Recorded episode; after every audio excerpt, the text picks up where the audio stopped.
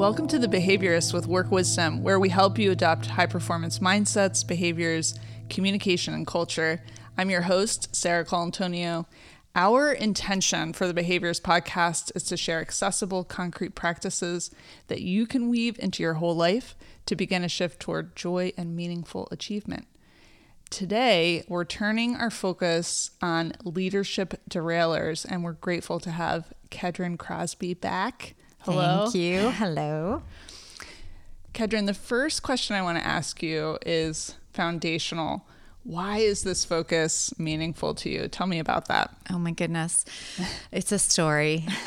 so in the early nine, uh, in the early aughts, um, I was CEO of an organization in Lancaster that was charged with livability in the city, and I uh, was a leader. I was mm-hmm. the CEO, and and I feel like I kind of went off the rails. you know, it was okay. a very stressful few years for me. It was a complicated time. Lots of contentious work that we were doing, pushing the envelope in all kinds of ways. Had two little kids, um, and and I remember Googling, which still existed back then um, in the dark ages, Googling all kinds of words like burnout, uh, stress for leaders, mm. all of these phrases. And I could find no helpful resources. Yeah. So eventually I, I resigned and uh, wrote a book about burnout. And, uh, but it was a very difficult time for me personally and professionally. And, and I kind of feel like I went off the rails. Yeah. So I spent the next 15 years um, learning more about how to help other leaders not go off the rails, how yeah. to keep them on the rails, how to give them concrete tools that would help them manage stress, um, learn how to control impulses, solve problems when emotions are involved, be sufficiently courageous and independent. So, so that's my story.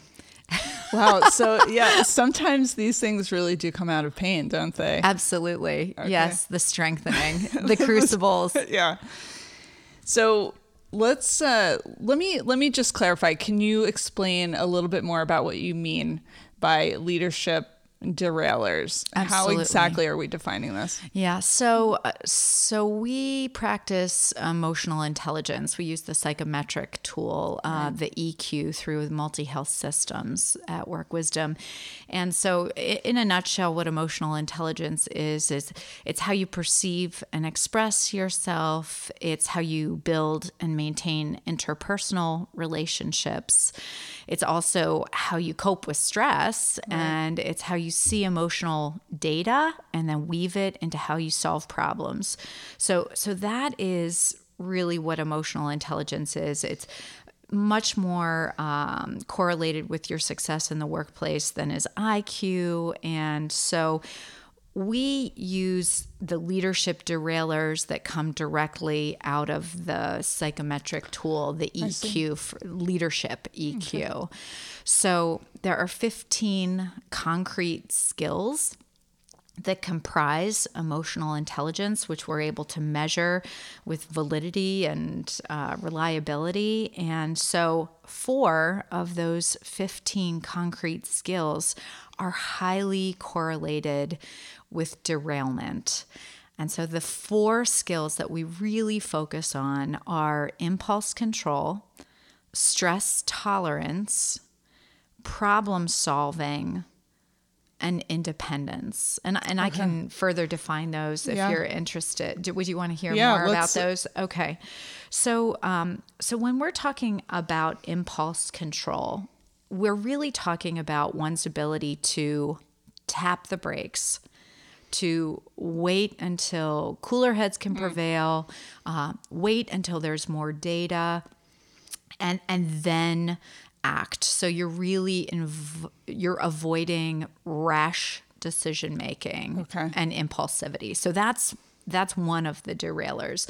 Another would be uh, stress tolerance, and we see this all of the time with with leaders who are at risk of going off the rails. Right. Um, so, stress tolerance has to do with how they cope with uh, stressful, difficult situations, how many tools they have in their toolbox for managing stress, e- either the kind of just coping mechanisms or the kinds of tools that take them to the root of the stress to ameliorate the stress.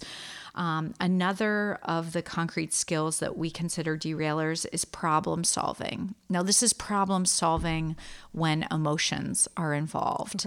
And this is the skill that's most highly correlated with um, successful physicians. So, we have to be able to read emotional content within a problem and then uh, properly weight it, not let it hijack the whole situation, um, but honor it and then weave it into how we come up with a solution to that problem. And then the fourth derailer is independence.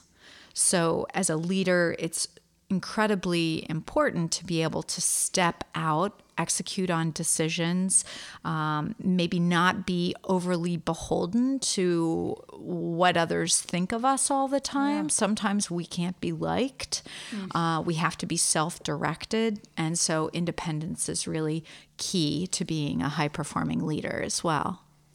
Wow, this sounds like such gold for a leader to know what the derailers are. So, what are some concrete practices, tools that you would say could help an organization, a leader, move the needle on this? Well, you know, over the years now, almost decades, I, I've been coming up with many, many, many, many, many, many, many tools.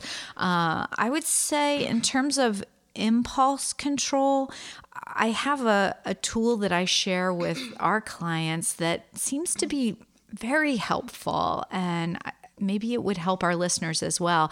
It's simply this idea of tapping the brakes.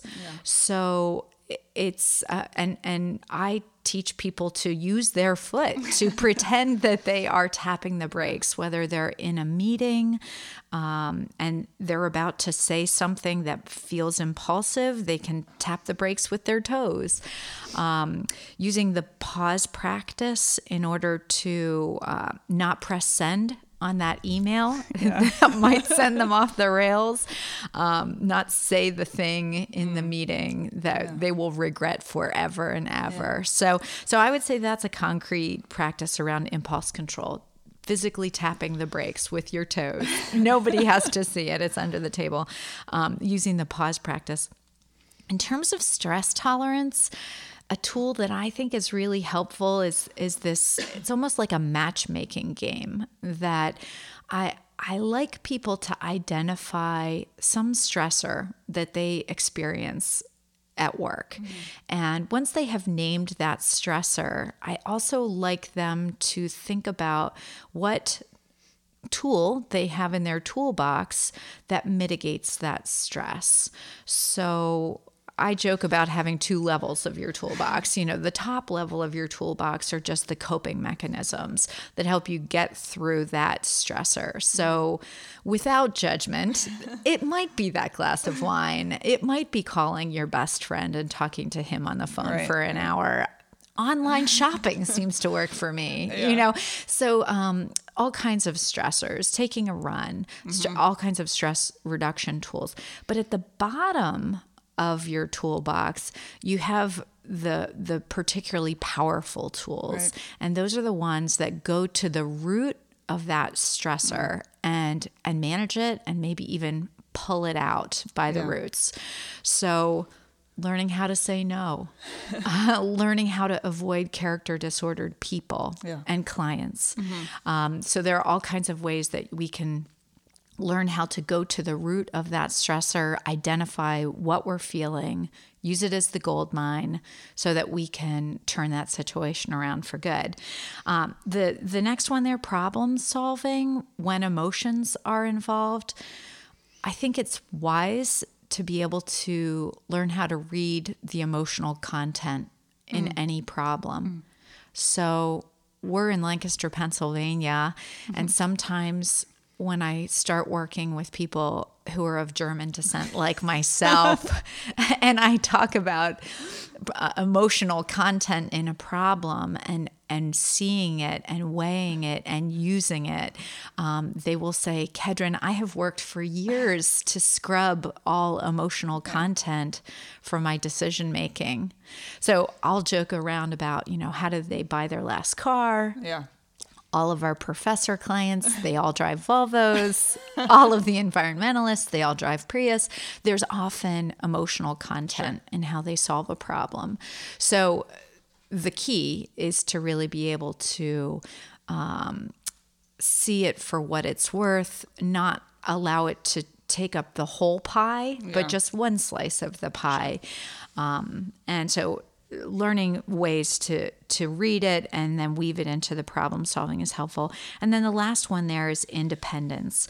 Um, so I, I think learning how to build courageous leadership fearless leadership uh, helps strengthen our ability to execute decisions um, in an independent way. So, learning how to be both interdependent, but also knowing when we need to be fearless.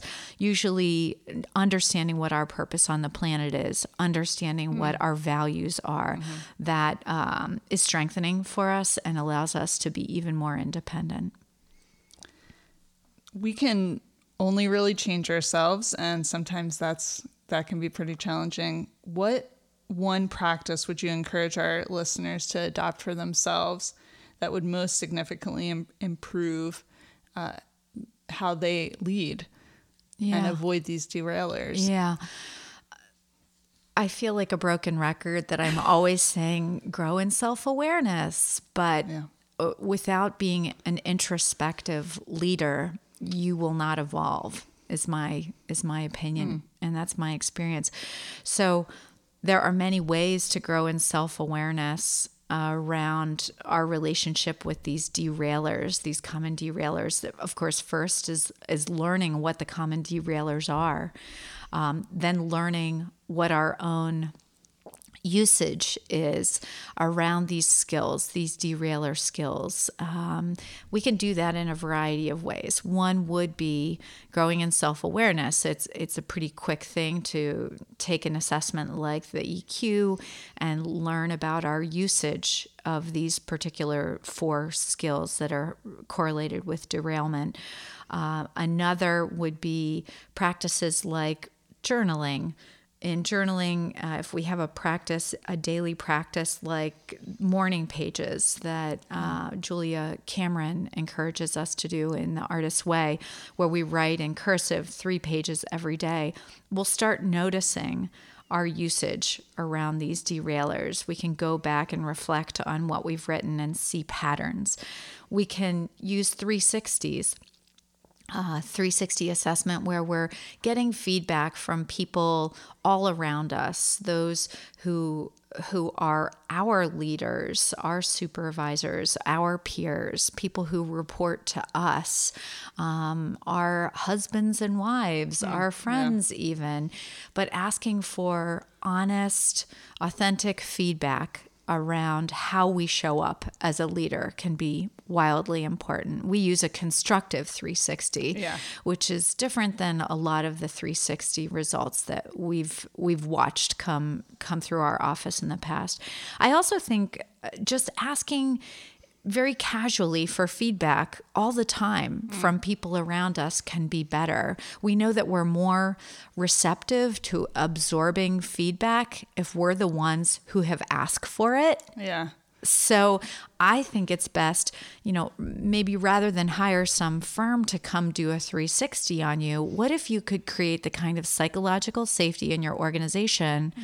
where you can say to your peers and your boss and your direct mm. reports, hey, how am I doing on this? Mm-hmm. You know, do you have any advice for me about how I could show up even better in terms of my decision making, um, how I could improve? What am I doing well already that I should really just expand? Hmm. That's great. Thank you so much. I'm so grateful to you for being part of this movement of helping others in the workplace to enhance their individual and collective team performance. Thank you, listeners, for downloading The Behaviorist, and we hope you'll subscribe. Download our next episode. We're going to dive into psychological capital so that we can become better versions of ourselves. Please reach out to us through our website, workwisdomllc.com, where you can enjoy Work Wisdom Press and productions, ask questions, and give suggestions of topics you'd like to explore in future episodes. As is our custom, we'll leave you with One Minute Wisdom by Anthony DeMello. This is called Tribulation. Calamities can bring growth and enlightenment, said the Master. And he explained it thus Each day, a bird would shelter in the withered branches of a tree that stood in the middle of a vast deserted plain. One day, a whirlwind uprooted the tree, forcing the poor bird to fly a hundred miles in search of shelter till it finally came to a forest of fruit laden trees and he concluded if the withered tree had survived, nothing would have induced the bird to give up its security and fly.